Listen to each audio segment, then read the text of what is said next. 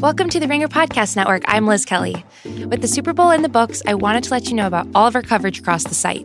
We have Kevin Clark, Robert Mays, Roger Sherman, and more breaking down every aspect of the game, including winners and losers, key plays from the game, and the halftime show performance.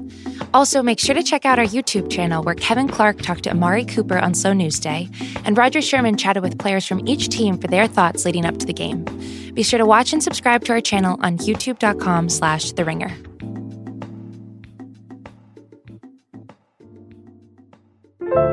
David, Super Bowl 53 was denounced by the media as boring and dreary.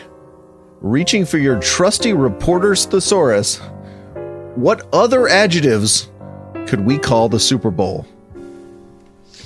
Oh man, um, uh, plotting. Um, mm, good. I'm not googling this. Interminable. Um, uh, Ter- soul sucking time vortex. Uh, Chop- no, I, it was choppy.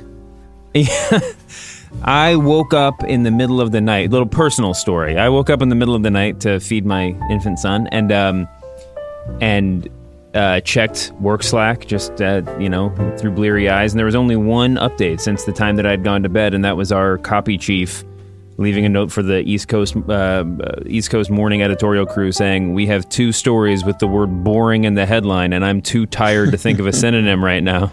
uh, but feel free to change one. Um, yeah, it was it was something, man. I mean, it was like that was. It, that was at least there was a sort of unified take on the Super Bowl. There was no there was no mystery what people were going to be saying about it, and and I think I guess that helps from an editorial point of view. But man, it was it was slow going, man it used to be a rule that you never put boring in a headline because readers would look at it and say, well, that article is boring if you're talking about something boring. But I'm not sure that the Super Bowl 53 deserved even that rule. I think it just like it's, I think that's what, pe- I think that's what the people want, right? That's the content we want. Describe to me in a funny way how the Super Bowl was boring. Exactly. Yeah. And, uh, and I might ride with you when everybody has the same Twitter joke, you're just looking to your uh, to your trusty uh, web journalism outlets for confirmation. we are America's favorite soul killing media podcast. This is the Press Box, a part of the Ringer Podcast Network.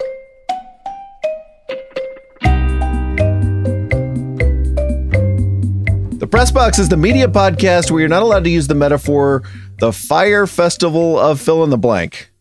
We are Bryan Curtis and David Shoemaker of The Ringer and three big topics today. David, first we have more thoughts on the Super Bowl than there were points scored in the Super Bowl. Some deep media think on a deeply unsatisfying big game. Second, we discuss the launch and Hindenburg crash of the presidential campaign of Howard Schultz, coffee billionaire. Is this even a story? And finally, the other huge sports news of the week the Knicks trade of Kristaps Porzingis to the Mavericks. Why are NBA trades so effing popular? Plus, our weekly notebook dump, and of course, the overworked Twitter joke of the week. But, David, let's start here with the Super Bowl. Topic number one David, here was the MVP of Super Bowl 53. No, not Julian Edelman, one Tony Romo. They went all out pressure. Belichick waited the whole game to send it, and Gilmore wasn't going to get beat deep, waiting for the big time interception. Did you, David, have a chance before the Super Bowl even started to watch a documentary called Tony Goes to the Super Bowl? I'm not making this up. that was airing on CBS. no, I, am comp- this is news to me that that exists. It was, you know, those little documentaries they show at political conventions that are just sort of mm. like, you know, here's Kamala Harris, here's Donald Trump. This essentially was that, but part of the Super Bowl pregame show. Was just like, you like Tony Romo, you all love him. Here's your chance to spend some time in his company. And it and it was really incredible. It it had like Romo sings in the booth before the game starts, just as I think a kind of way to loosen him up, that kind of thing, which is not not out of the ordinary actually for sports announcers. A lot of them pump music into the booth right. or into their headphones to kind of get themselves in the mood. He was singing. Wait, this is this goes directly to you and I. It's like he's speaking to us. The theme song from Who's the Boss I'm not kidding. oh my gosh, I have a newfound respect for the guy.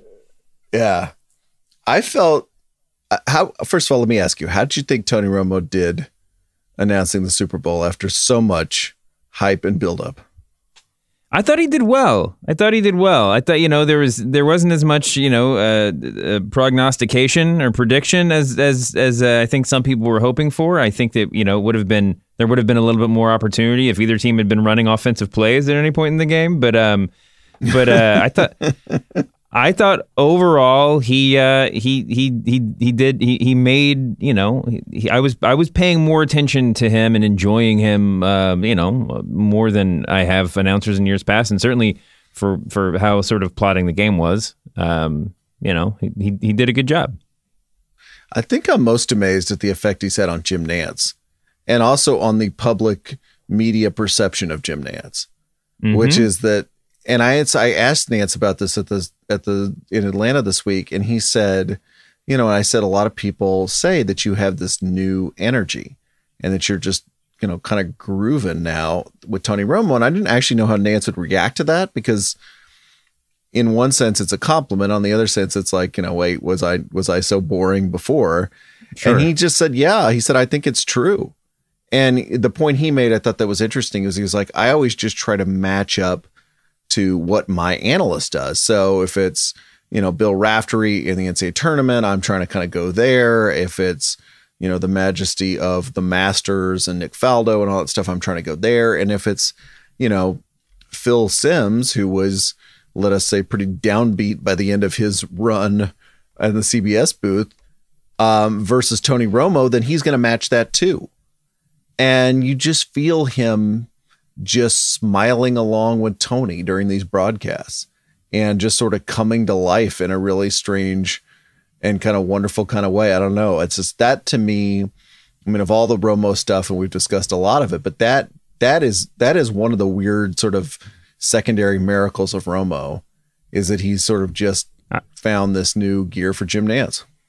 I couldn't agree more. Um, I I, I don't know if this is a if this is a you know a, a, a negative or a positive, but I, I'm I'm enthralled by the sort of um, vague tension that's on the screen, not between them, but the tension when they appear on the screen together, because um, you know when it's just them talking, when you're just hearing their voices you do it's Nantz's it's like it's like two buddies talking about football in a really in a in a fairly intelligent way uh, and the and it's and it's really intriguing. I mean, it's it's really uh, gripping. Um, but every time they cut to the booth, it's like Tony is like Tony is he's just natural. He's a natural, right? I mean, he's almost like a uh, whatever the word is for for like a physical actor, an actor who starts with the body and then it just comes out. It's all just like he's just talking to his buddy, and Nantz has this like very visceral. Uh, like he almost looks agitated as he's making the words come out of his mouth to match Tony's excitement uh, and he just like standing perfectly still. It's really it's it's it's really great. But yeah, I I uh, I mean the calls. I mean, the, Nantz's call was was really spot on and and incredibly enjoyable. And you're right. I mean, he's a he's he's he's found he's found another gear, or at least recaptured an old one. Yeah, I I, I sort of think that tension you're saying is between Tony being totally undisciplined and mm-hmm. Nantz being, you know, just the face of a disciplined letter perfect play by play guy. Because the thing yeah. about Romo is he breaks all these rules that you're supposed to, you know, quote unquote, observe, right? One of which is like, hey, when the ball is snapped, that's when the play by play guy talks. You're not talking yeah. during that period. And you see Romo all the time jumping over the snap, going, hey, Jim, Jim, they got the defensive attack. Jim, he's got, look, he's mm-hmm. going to be open over the middle.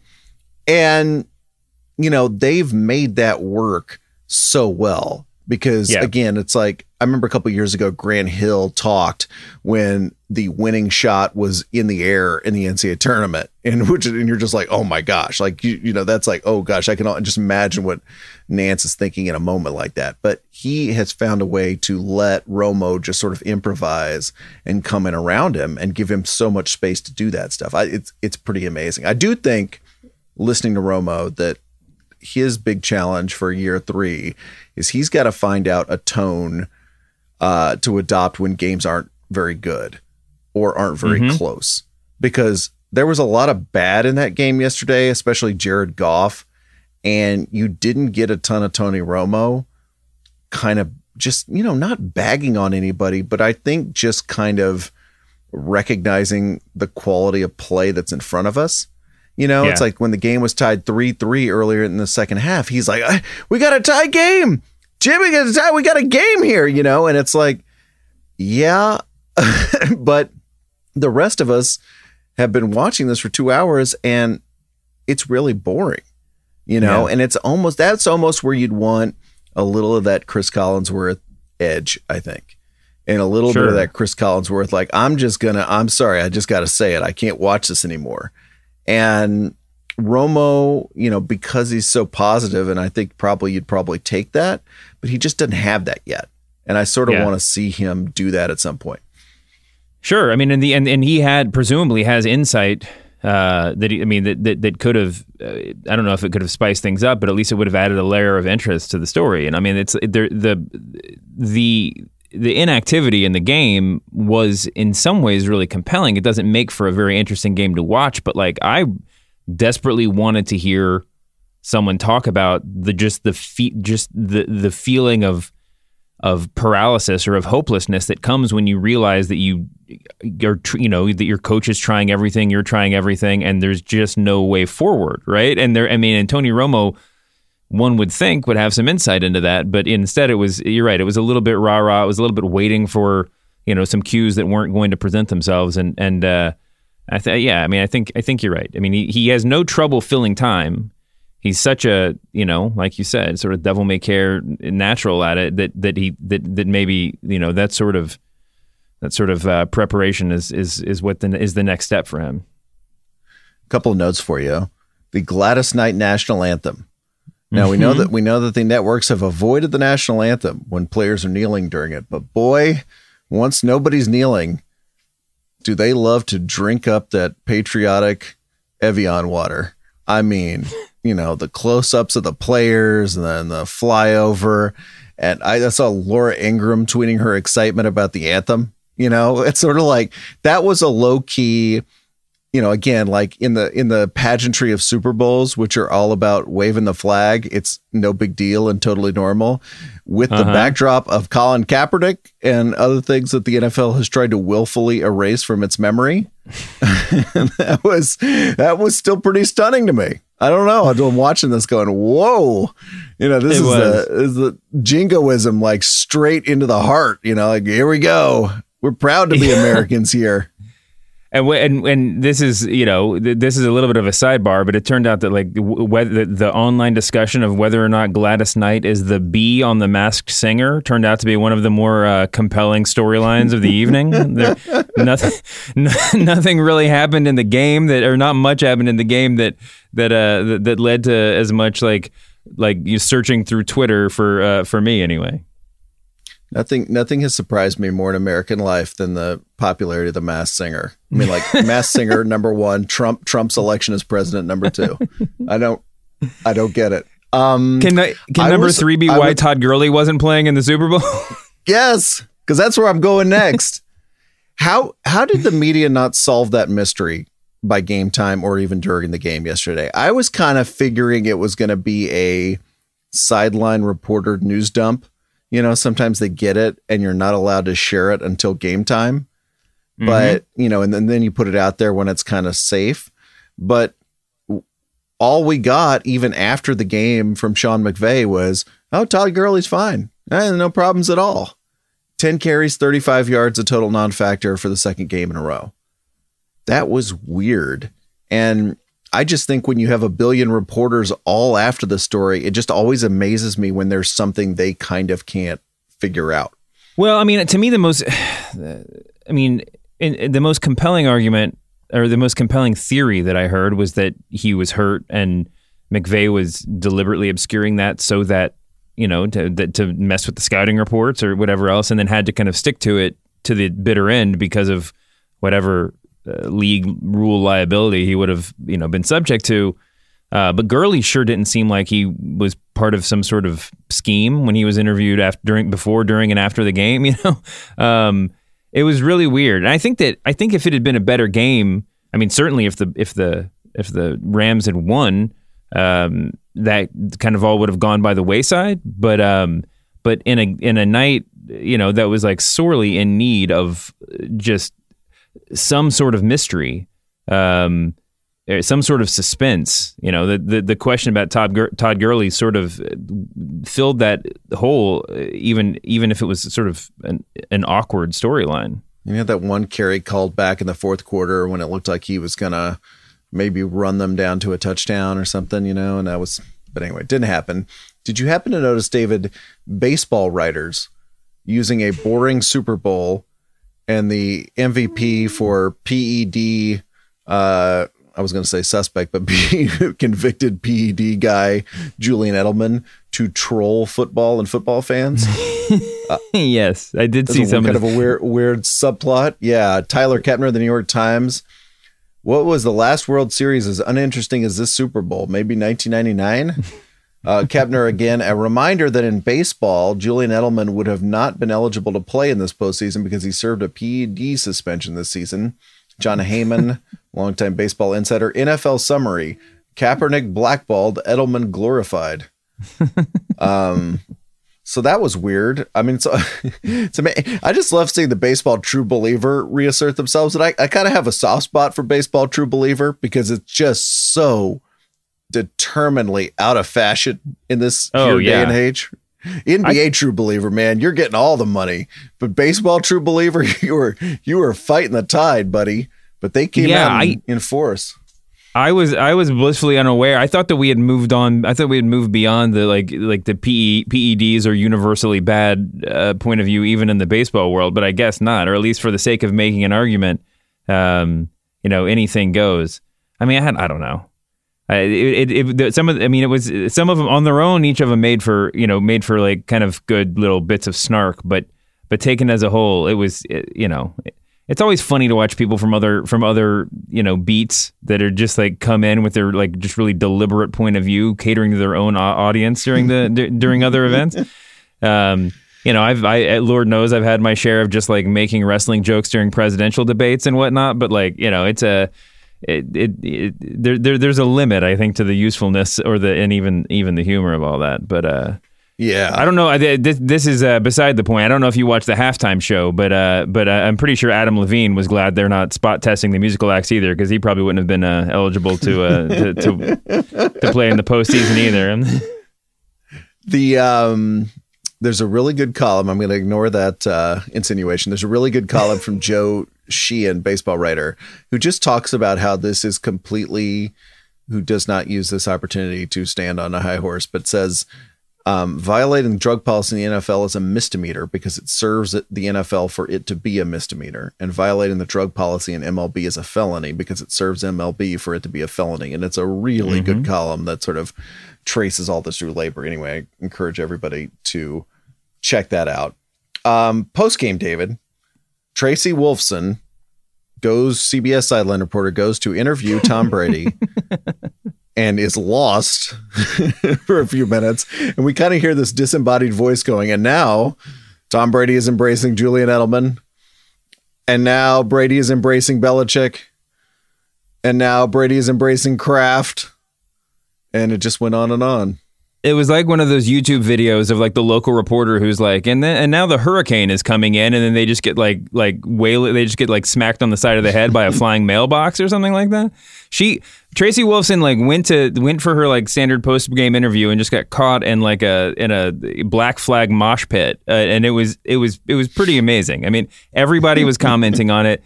You occasionally would just see her head pop up, and it was just these like the scrum of like of media who was just trying to get all the Brady footage they can was just like pushing in. Brady had the security team that seemed to be more impressive than any offensive line he's ever played behind that was pushing everybody back, but their voices were the loudest ones in the audio of the whole thing as they were trying to yeah. you know maintain crowd control.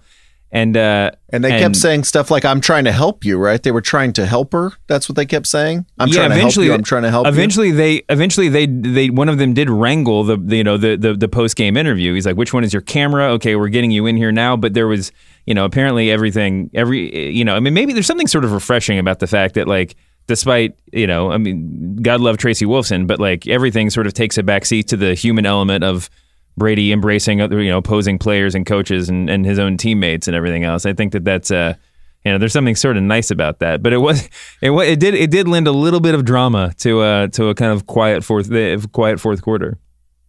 And I and I think it's you know everybody jokes about sideline reporters all the time, but I think there are moments when reporting is reduced to a physical act rather than mm-hmm. an intellectual act, and you just have to physically get the person. Anybody mm-hmm. who's done sports writing is, knows this uh, by shoving around a locker room or kind of running down a hallway to get somebody or in Congress or whatever it is. And it's like she just has to get Tom Brady. She does not have to wrangle Tom Brady through a publicist. She doesn't have to set up. She just has to physically corral Tom Brady. And that is the most, you know, kind of like I said, like basic reporterly function. And she God bless her, she got him. Um, my other favorite, by the way, CBS is Evan Washburn, who was the other sideline reporter. He when CBS does the Super Bowl, he gets to talk to the losing coach. And I'm pretty sure this was only on CBS SN. I did not see it on the actual uh, big CBS post game show. But Evan Washburn often looks more shaken than the losing coach. Like he he start I think it was Ron Rivera a couple Super Bowls ago, and he goes, he comes like, Coach, I mean, I don't know what you know. I don't know what to say. Oh my God, you know, you must. And Ron Rivera actually looked fine. And I was like, mm-hmm. Ron Rivera's okay. Somebody go find somebody go get some help for Evan Washburn. But um, I just want to note that he he sort of corrected this time, and Sean McVay legitimately looks sadder than Washburn. So that was that was kind of a big moment in uh, in Super Bowls for me. Um, quote of the game or of the post game goes to Rams tackle Andrew Whitworth oh, who told God. our very own Robert Mays, at the end of the day, yes. we're all going to die. Which feels like the existential sequel to the all time uh, quote, quote from Duane Thomas, running back the Cowboys, who said, If the Super Bowl is the ultimate game, how come they're playing it again next year? Which is really, it's really fantastic. They are bookends. If you want to get past X's and O's, go talk to Duane Thomas or uh, Andrew Whitworth. That was awesome. Oh my Whitworth has had a great role ever since he signed with the with the Rams. Whitworth has taken on this weird like spiritual animal role for the for the entire press corps. Uh, I don't know if it was because of like the sad shape of the team that he played for before signing there, but you know, it, it is, there is something very interesting about, you know, some players will sign with a team like the Rams and, and be seen as like front runners or ring chasers. And he's just sort of like this, you know, workaday, you know, guy who's just like trying to find success in a, in a world where he's never been able to sniff it, you know, and, and, uh, and it, it it's sort of fitting. Maybe, maybe I'm reading too much into it, and maybe it's just that this guy has just been the most incredible quote the entire time, or this just sort of like dark philosopher throughout throughout his entire career. That was a real a real incredible moment, and one of those great moments where multiple people, like everybody in the scrum, tweeted that quote at the exact same time. You know, like everybody's everybody wants to get that out there into the world. yeah, and Mays tweeted the context, which makes a lot more sense, but it just sounded like the ultimate dire losers locker room quote. By the way, I think it's part of the part of the part of the power of it is how Andrew Whitworth looks. Because he looks kind of like you know John Fetterman, who's the lieutenant governor of Pennsylvania. You know, that guy was like the mayor. So like when existential truths are coming out of the mouth of a guy that just looks like that, there's mm-hmm. a little mm-hmm. bit more of a there's a little bit gives it a little more oomph um, I want to close, David, by talking about the Washington Post commercial that oh, ran in the fourth quarter during the two minute warning. Let me give you a little bit of Tom Hanks doing the narration. When our nation is threatened, there's someone to gather the facts, to bring you the story, no matter the cost.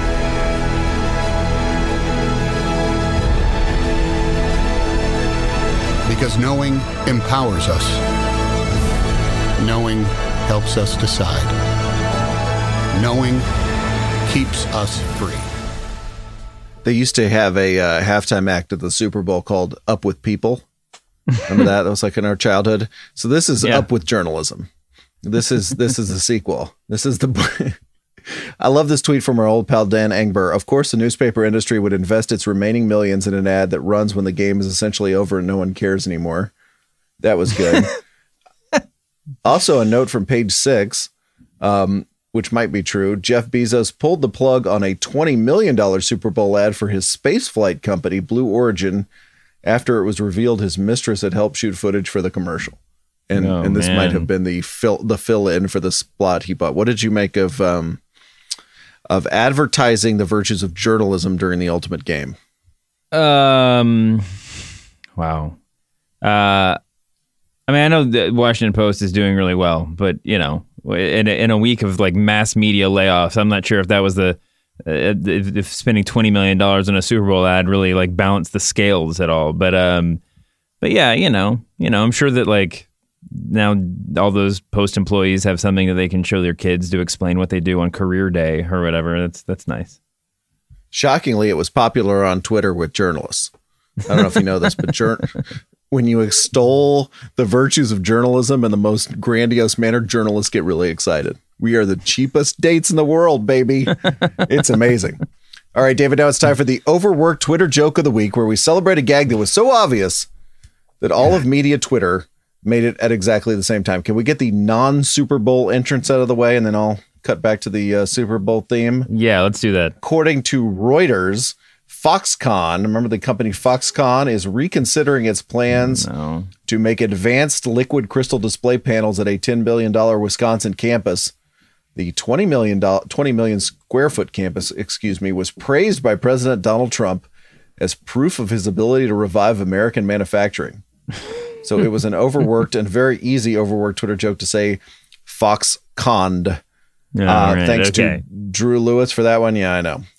Um, since we probably should say the name Ralph Northam in this podcast, gulp. Oh, Uh, he being the Democratic governor of Virginia who had a blackface picture in his yearbook. It was an overworked Twitter joke to say, when the question many are asking after your apology is, are you the guy in blackface or the KKK outfit? You're in deep, deep trouble. Thank you to Matthew Benson for that one. And now for the Super Bowl, David, the Super Bowl of overworked Twitter jokes. Did you notice how many people were calling Jared Goff Jared Gaff during the game? Jared Gaff. Speaking of reaching for your thesaurus, um, it was an overworked Twitter joke to suggest when the Rams were in the midst of eight straight punts that punter Johnny Hekker should be the MVP. mhm. Um, another one quote: Both teams are playing like they don't want to visit the White House. That was uh, I thought that was actually pretty good. Uh, when they had that cool ad for the NFL's hundredth anniversary that had all the players in it, uh, it was an overword Twitter joke to say Gurley has more yards in that NFL 100 ad than in the game. oh wow. The halftime show. Now, it- it's probably a good idea to do the halftime show, but do you think Maroon 5 knew that the halftime show was going to be an, an occasion for people who don't think about Maroon 5 at all in their daily lives just to make jokes about Maroon 5? I think they had to be dimly aware of it. I mean, on, on the one hand, they're the sort of perfect act to fill in that space. Um, but there was a little. I mean, when they announced that Maroon Five was performing, it was in the midst of a it's a, great you know quandary into who actually like what is the halftime show and who would be willing to even play the halftime show in current year. So uh, I don't know if they were doing it as a favor or if they were just. I don't know how what their decide, decision making was, but they had to be canny enough to know there'd be a lot of that. couple of Maroon 5 overworks. Um, number one, and this, man, I saw this a hundred times. Halftime colon, Maroon 5, Patriots 3, Rams 0. so many people did that one. Uh, another one, I still haven't heard a good explanation of why I'm not watching Imagine Dragons right now. Okay. I saw that at least twice, weirdly. And a legitimately funny one from Jemele Hill and our own Tyler Tynes uh, while watching Adam Levine perform This is Gentrification, which I thought was really excellent. And how about, is this the first ever time that LeBron James has had an overworked Twitter joke? Middle of the game, he tweets, Man, where's Shams, Woj, Haynes, McMenamin at? with a shrug emoji.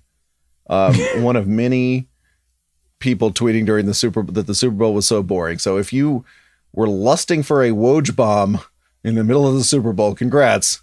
You made the overworked Twitter joke of the week. A lot of people to thank here. Greg Connors, Patrick Haran, at JRock414, Daniel Payne, Elia Powers, Brendan Schneider, Jason McGinsey, Biso, and at Argyle Umbrella. And by the way, David, special thanks to Greg, just Greg, who tweeted an overworked Twitter joke at Brian Koppelman. Um, please, please leave Brian Koppelman alone to write screenplays. Just send him here. We'll we'll take care of this. Don't worry. Um, all right, David. Topic number two: Starbucks founder and billionaire Howard Schultz announced He is maybe Yes. sort of interested in running for president. Kind of amazing that Howard Schultz isn't actually running for president at this point, but we're still talking about this. Anyway, here is how Schultz was greeted by his cheering supporters. I am seriously considering running for president as a centrist independent. And I wanted to clarify the word independent, which I view uh, merely as a designation on the ballot. And Don't what, help elect Trump, you egotistical billionaire. Do you think that guy sent in a donation after that? Oh my gosh! Oh my gosh! What timing and what what enunciation? I mean, that was just that was a that was a tour de force. It's amazing how clear it was, wasn't it? Yes. When I first saw like just the like transcript version, I was like, surely we're not going to be able to hear this, but man, we heard it just fine. So a couple of interesting things I think about the Schultz candidacy from from our uh, demented media perspective here. Number one, nobody knows anything about Howard Schultz, either personally or his or certainly his political views. So we're watching him being vetted on the fly, like literally live on television. Um, I don't. Did you watch any of the Morning Joe interview he did yeah. uh, the other day? And I can't believe I'm saying this, but it was. I thought as vets of rando presidential candidates go, it was really pretty good. Mhm. Um, you sort of had Willie Geist and Mike Barnicle pressing him on why he wasn't running as a Democrat. And then on the other hand, you had Mika Brzezinski like being able to accidentally generate all these gaffes, like him saying that Reagan never took his coat off in the Oval Office. Not true. Um, Him saying that the best Democratic president in the last 50 years was FDR. And here's uh, Mika testing whether Howard Schultz can truly be a man of the people. How much does an 18 ounce box of Cheerios cost? an 18 ounce box of Cheerios? I don't See, eat, now here's I, the deal. I don't eat, I don't eat Cheerios. Here's the deal. You ask us. Yeah. Yeah. how- you know, like budgets for the VA. We're Yeah. going to ask you questions. about Ask me anything you want. I don't eat. I don't need Cheerios. I'm sorry. Okay. It's four Cereal. bucks. Is it four bucks? Yeah. That's a lot. Yeah. It's Wow. Yeah. I think the real news here might be that Joe Scarborough also doesn't know how much Cheerios cost. Like Howard Schultz has an excuse. He's the megalomaniacal billionaire. Joe Scarborough is just a megalo- megalomaniacal millionaire. Like, shouldn't you have known? shouldn't you have bought a box of Cheerios at some point? it just shows up on the front door from Postmates or whatever. I mean, you don't have to actually like see how much it costs on the shelf. man. The um, Schultz got a ton of press coverage. Sixty Minutes, uh, The View, Anderson Cooper.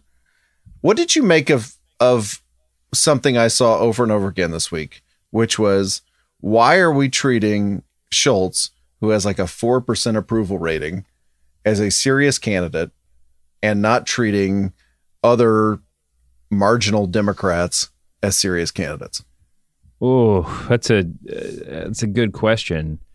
Um, you know, I think that there was. I mean, there's there's got to be some sense of the that if he's running as an independent, the the Democratic primary will sort of construct uh, the narrative for uh, media, and and and Schultz is a story that is kind of being constructed in real time, and the media can really have a have you know an active hand in in telling that story.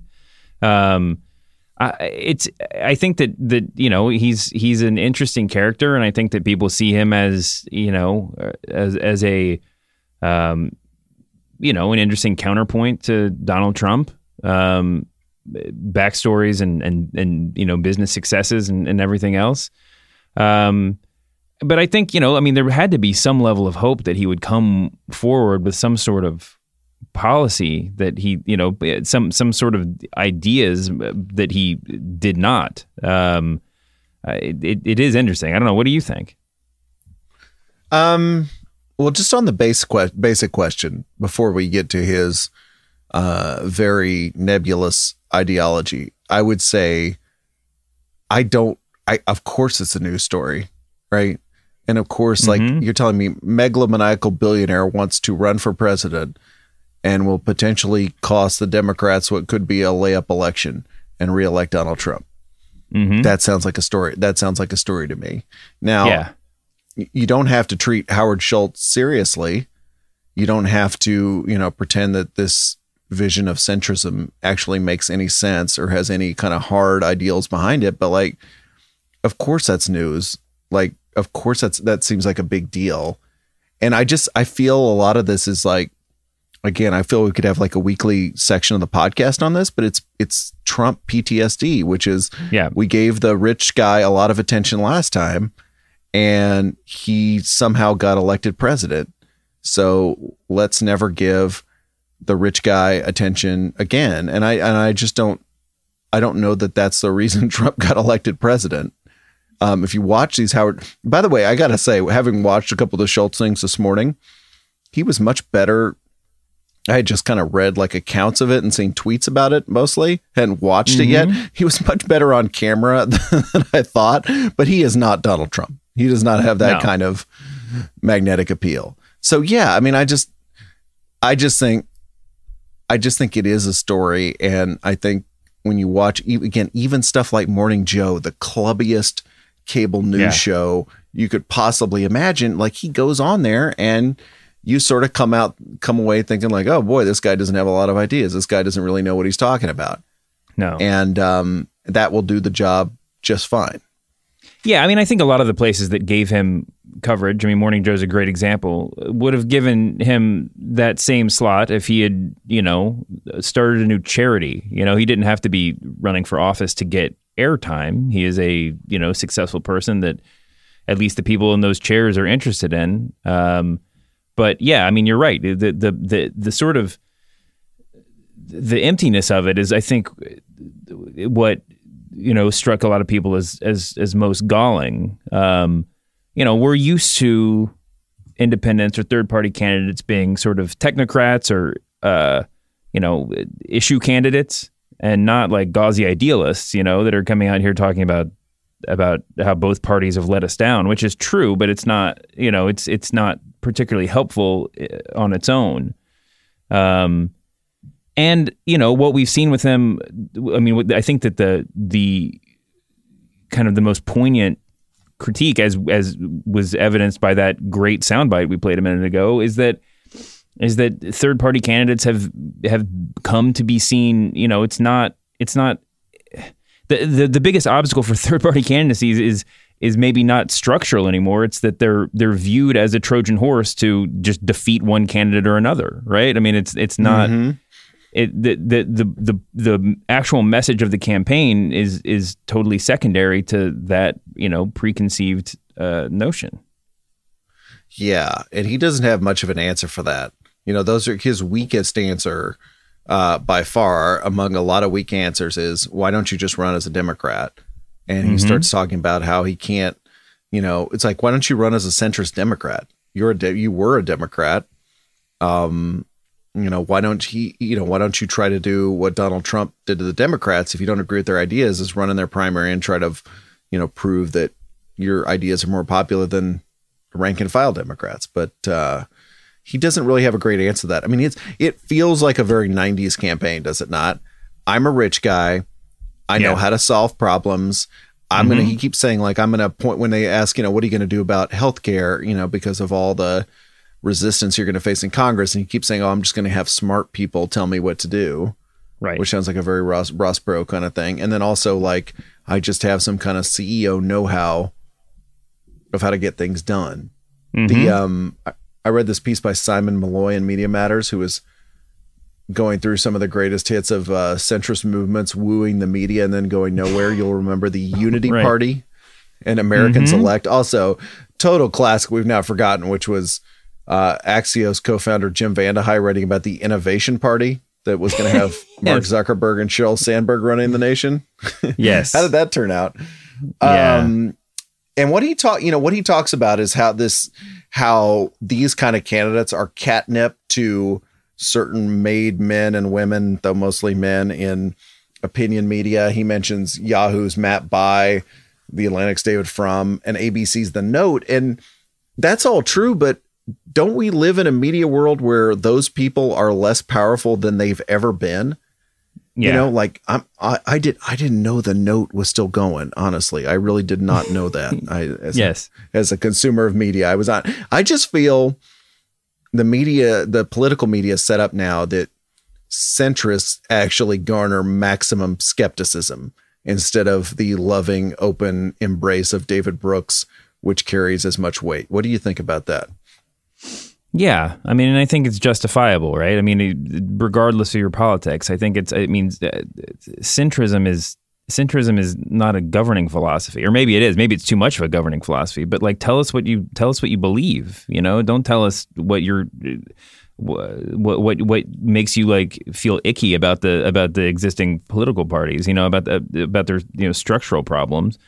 Um, I think that, and and I mean, centrism just has you know, I mean, from a from a liberal point of view, I mean, centrism is is uh, feels like you know a, a, a, hazy night out from you know last weekend that we're still trying to like come to grips with and and and, and recover from.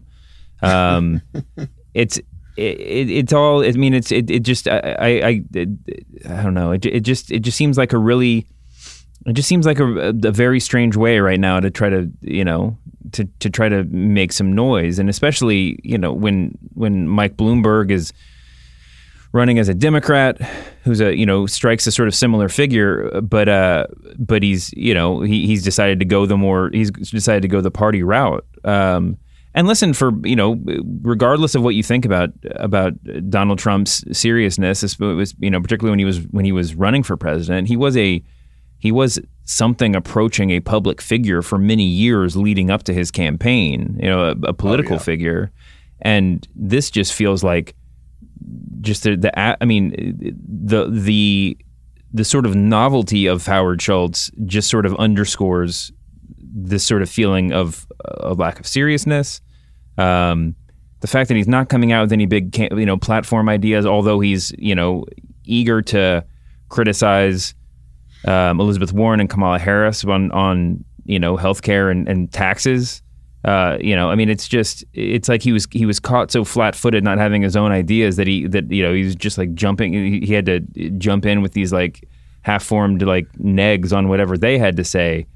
Um, it's I mean it was it's just been a pretty spectacular brief run. Um, I, oh, I, I th- there was a there was a great there was a there was a tweet I just saw today from uh, I, mean, I guess it was from a couple days ago from uh, a guy Dan Lavoie who said Howard Schultz went from oh is he that Starbucks guy to this man represents literally everything wrong with late capitalism and I will do everything in my power to stop his rise in like two and a half days. Uh, and then close out with so- solid work Bill Burton uh, who is the who is the political consultant um, who who is sort of steering the ship. Um, it's it's you know there's there are a lot of there, there's a lot of uh, reasons why this this thing might be uh, kind of tanking the way that it is, but it's been pretty impressive to watch so far. Yeah, and I think um, the biggest thing you're going to see next is journalists just dining out uh, for day after day, or as long as this campaign lasts, on vetting Howard Schultz, because there was a there was a post on the lawyer guns and money blog by Paul Campos who mm-hmm. just did some very minor fact checking on Schultz's stories about how he got from the projects in New York City to college and the stories were just totally different and you know, again, it was like a relatively minor sort of thing, and it wasn't it wasn't wasn't a big gotcha, but it was just one of those things where you just realize this person's public record, non-financial public public record, has just not been scrutinized at all. Yeah, and you know, this is the kind of stuff. And it was like Donald Trump. You know, it was almost, there were almost too many moving targets, but that's going to be the next thing, and that's going to be, you know, days if not weeks of you know, big, big, big investigative pieces and little investigative pieces, and journalists are going to be very happy, I believe, with all yeah. they get from that. Well, and I mean, Jonathan Chait wrote a piece. Um, he wrote the thing. He's written a couple of pieces on on Schultz, and and you know, Chait, for whatever thing you think about him, I mean, does sort of strike the figure of someone who might be enamored with a Schultz candidacy, but has been pretty uh, clear eyed and and antagonistic towards his chances. Um, and in the midst of, of you know talking about some other issues, he brings up that Schultz, the, the fact that Schultz was uh, shocked at the uh, at the degree of of Democrat anger, um, and and says that that that that his that, that very surprise should be just disqualifying for his candidacy. Candidacy that he was just you know unprepared for this sort of response. And I think that there's something to that. I mean, I don't think anything's disqualifying. And I think that, you know, you're right that there's going to be a lot of real time vetting and everything else. I mean, the interesting thing about Schultz is that regardless of what happens to him now, you know, if he continues to run as an independent, he can continue to run for as long as he wants to. You know, I mean, there's not, there's no DNC that's going to be, you know, elbowing him off the stage. Um, but, but I do think that, that, uh, you know, that there, there will be a, if, if there, there will be a, you know, more of a metaphorical elbowing off. And, and when people stop paying attention to an independent candidate like that, regardless of the amount of money that you have to spend, um, I think that'll, you know, I'm sure there's already been a rude awakening, and it'll only continue. All right, David. Topic number three: the Kristaps Porzingis trade. Well, I Yes. was wandering around Radio Row in Atlanta Thursday. The news came down that the New York Knicks had traded Porzingis to the Dallas Mavericks uh, for a package of players and draft picks. And my first reaction uh, from the Super Bowl was to email the Ringer's very own Kevin Clark and say "R.I.P." to the Ringer's brief run as a football site because I knew the ship the Super Bowl was over, baby. Super, the ship was turning toward the Porzingis trade. Um, I guess I'm interested mostly. We'll leave the basketball analysis to uh, to the the other people, but I'm amazed and interested in why stories like this aren't just kind of medium popular, but just grab everybody's attention in sports. I mean, this is sort of am I nuts to call this kind of a medium-sized NBA trade? Is that is mm-hmm. that nuts? Is this is this is this a giant NBA trade? I I don't think so. It's sort of a medium trade. Um, it has some great soap opera stuff, as when Porzingis wrote, "My suggestion to Knicks fans is to stay woke." On his, uh, I believe it was on Instagram Sunday morning, which was awesome. Also, was it MSG or which which Knicks uh, TV network put up the graphic of Porzingis, which had Oh, like yeah. all the basic stats, and then at the bottom, and then just had in the middle of it said skipped exit meeting with front office after 2016-17 season. Um, that was really funny, just a way of getting back at him. But what do you think? Why does this story like this have so much salience with us at the Ringer and with everybody else? Well, first of all, uh, go Mavericks, and uh, I, I look forward to. Yeah, sorry, our- I should have I led with look that. forward. Go Mavericks. I look forward to our upcoming segment in uh, in a year or two about the uh, the way the media is covering the Mavericks championship. Um, the uh, yeah, I mean this is a this was a really weird one. Um, a lot of different factors in play. I mean, I think for one thing, it just happened so quickly, uh, and and we can get into the you know the kind of the TikTok of it in a little bit, but you know from from the moment that like there was any rumor at all about Porzingis uh, changing location until until the uh, the trade was finalized was I mean it just seemed like the blink of an eye right and so it so it, it was actually news that was breaking sort of on a Twitter timeline and I mean that I guess in two different ways um, but it, it was it, it, it, all it just seemed so urgent and so real and th- there's also this when the details of the trade started to trickle out, it seemed it did seem like it, it is. I, I, I take what you mean by it being a medium sized trade. This is not you know superstar for superstar or whatever, but but it did seem like a really lopsided trade.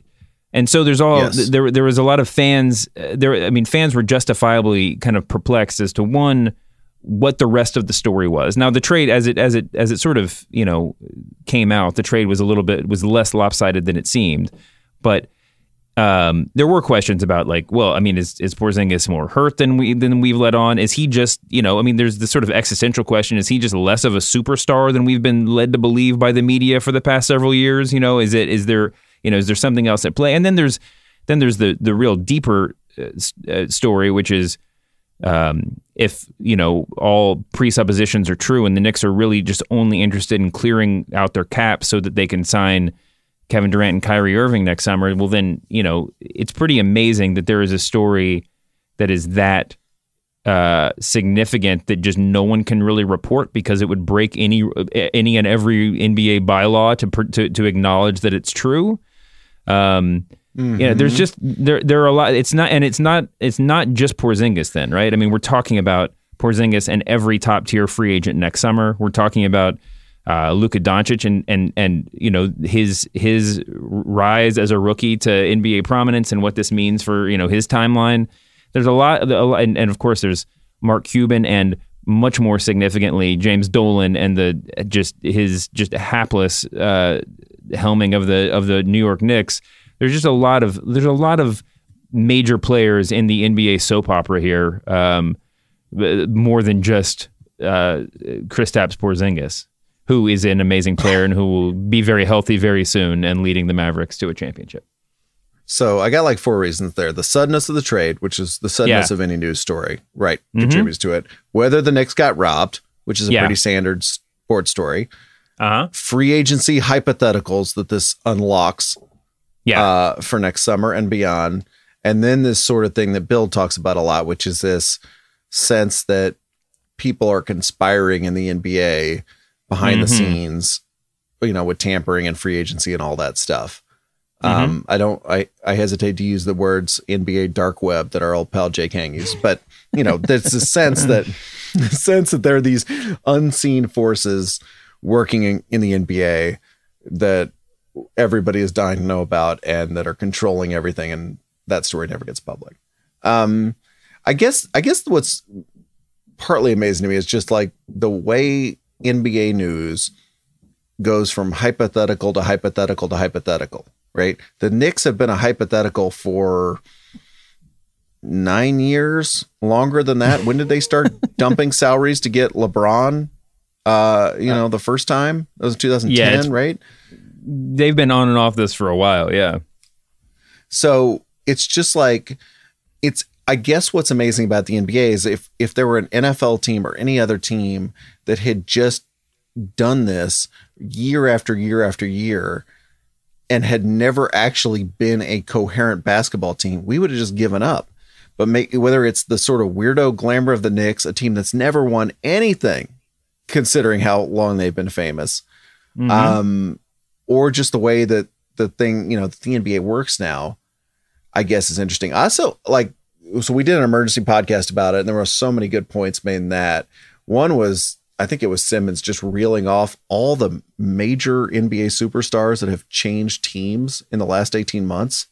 Kawhi, Jimmy Butler, Chris Paul, Kyrie Irving, Paul George, Blake Griffin, Boogie Cousins, Porzingis, and Anthony Davis in the next sometime in the next five minutes, right? Mhm. Which is just incredible.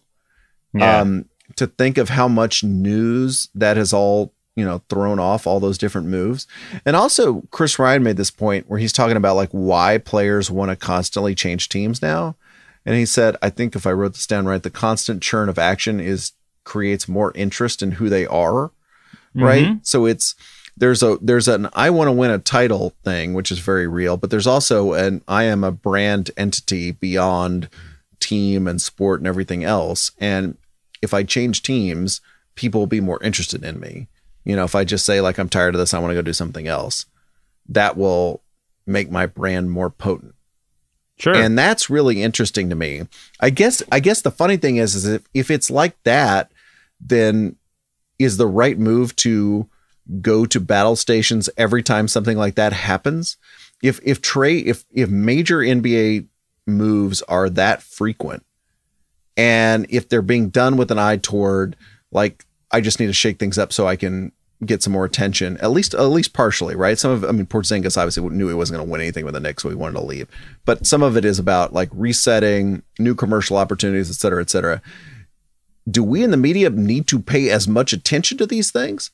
Or should we rightly be like, well, that in a vacuum, that seems like a giant trade, but we've just had j- nine giant trades or free agency moves in the last 18 months. So maybe we should scale down our expectations of this thing.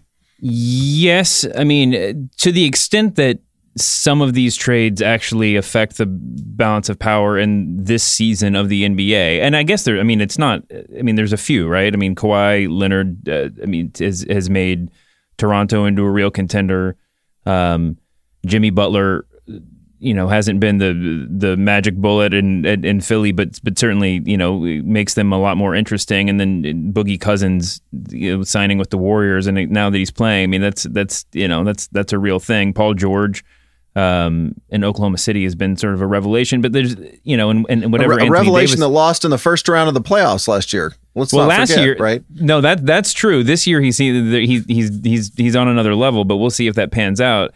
But I think that I think that you know there there are those that are that are significant, um, but and and and I think the rest of them are just sort of this, you know, we're by and large when we're talking about transactions, we're talking about upcoming draft picks. We're talking, I mean, in most of these trades, we're we're talking about the sort of like the the the post Warriors future of the NBA, right? Like what what what the landscape will look like when there is a uh, maybe as soon as next season when there's a, a little bit more parity or a little bit more opportunity for other teams. But I think that's all part of this, you know, basketball Twitter fanfic that that the league has become, right? I mean, it's it's all it's a role playing game. You know, it's a it's a tabletop card game or something. It's a it's it's, it's we're just we're just kind of like trading cards and and and getting excited about you know these little these little chessboard moves. But Yeah. the answer to like you know do we need to be giving this much attention? I mean, if we we do if we do if people care, right? And we all care. So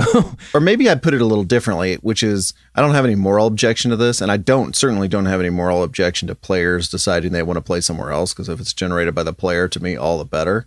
Um, I just wonder, do we need to think about NBA transactions differently if they're this Okay. frequent, and if if quote unquote major trades are, uh, are unprecedented major trades are actually happening all the time should we should we think about it differently than maybe we did five ten years ago?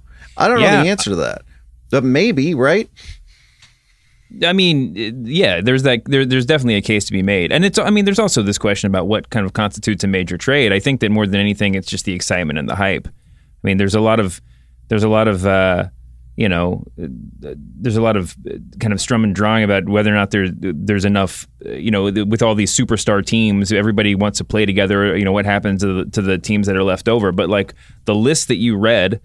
I mean, makes it sound like there's actually kind of plenty of superstars to go around, right? I mean, there's there's and, and then you have you have teams like the Nuggets or whoever who's like who are, seem to be doing really well with just like kind of zero household names and only one and a half like super duper stars, you know, and it's and it's uh you know it, it is sort of interesting. I for I mean, as far as I'm concerned, this is I mean, there's there's no more interesting time of year than the time where you're just like constantly hitting refresh on the HoopsHype rumor page to see what's happening. I mean, it's it, it's it, it's fun for me, and it's nice to you know. I mean, it's we just we just got done watching a really boring Super Bowl with a team that just like basically put together a fantasy team and uh, and could only score three points. So it's you know it's nice to to pay attention to a to a sport where you know some of these transactions might be a little bit more meaningful. Did you just use the term sturm und drang multiple times in this podcast Did I use it twice? i think so Oh my I gosh! so. Well, We'll I hope I said it right. I hope. I said it right one of those times. That'd be great. next uh next week make sure you switch to doppelganger or bildungsroman if you want to mix in some more uh mix in some more german The more German, the Speaking better. of yeah. reaching for your thesaurus, yeah. Um, all right, David, let's do the notebook dump. I got some 2020 updates for you. I think we have our first campaign and disarray story, which is Tulsi Gabbard, which was probably the odds-on favorite for campaign and disarray. Right. Um, this comes to us from Politico, the Gabbard campaign saying they are dumping the consultants that they just hired. Uh, New York Times uh, reporter Jonathan Martin notes that this is, you know, the old uh, campaign excuse when you fire a bunch of uh, people in your campaign is, oh, the plan was always for them just to stay through the primary. They weren't going to stay through the general election. This time, uh, he says the plan was always for them just to stay through the campaign launch, right? So it's just literally days under our employment. Also, uh, via Martin, Gabbard dropped the first use, the first documented use of the word neoliberal as a as a as a bad word during the campaign. She tweeted, "As Commander in Chief, I will work to end the new Cold War, nuclear arms race, and slide into nuclear war. That is why the neocon, neolib warmongers will do anything to stop me." So that was funny. wow. Yeah. The um a tweet from journalism professor Matthew Pressman. He says consensus among journalists and media critics is that election coverage suffers too much uh, from too much horse race coverage and treating politics like a sport. So the Washington Post decides to atti- assign 13 of its top analysts to do a power ranking of 2020 candidates. just to note that the power ranking is not it's not just for NBA news anymore. Um, I, I don't think we can cast aspersions on power rankings here at the Ringer, but just just just throwing that out there. I'm just Um, mad they got to that first. Jeez. Probably we should have done that on the press box. The um, you know, I always like to keep track of all the people who are calling the end of Donald Trump's presidency. So I was attracted to this tweet from constitutional law professor Laurence Tribe, who writes, "The great Robert J. Lifton." I don't know who the great Robert J. Lifton is, but let's just go with this. The great Robert J. Lifton makes a persuasive case that a failure to get his wall will deflate Trump's balloon and mark the beginning of the of his presidency's end. So mark down February 3rd as the day that the great Robert J. Lifton declared that Trump's presidency was over, or the beginning of Trump's the end of Trump's presidency. Somebody's going to be right one of these days. It's true. It, it may it may be November 2020, but somebody is going to correctly predict the end of Trump's presidency. Um, and finally, David, bad news of the week. I thought we should have a section called Bad News of the Week because something horrible happens to journalists every week now. Vice Media announced it's laying off 250 people or 10% of its workforce. And um, I don't know how to talk about this anymore other than just pick somebody who's been affected and actually read their tweet. So this is Nigel Duara, veteran of Vice. All right, folks. The layoffs finally came for me after dodging them at Gannett and AP. I think I was kind of due. Love the folks I worked with at Vice and do watch the show 7:30 weeknights. Anyway, email in the bio soon. So, I feel that could be a horrible coda for this era of web journalism. Email in the bio. Maybe Yeah. maybe that's the name of the segment from now on. Jesus. Um, and I'm guessing more bad news next week. But um, anyway, can't joke about the media for the for the whole time without uh, without trying to wrap your mind around that stuff. All right, folks, that's the press box. He is David Shoemaker. I'm Bryan Curtis. Research from Chris Almeida. Production from Jim Cunningham. We're back next week with more hot takes on the media. See you then, David. See you later, man.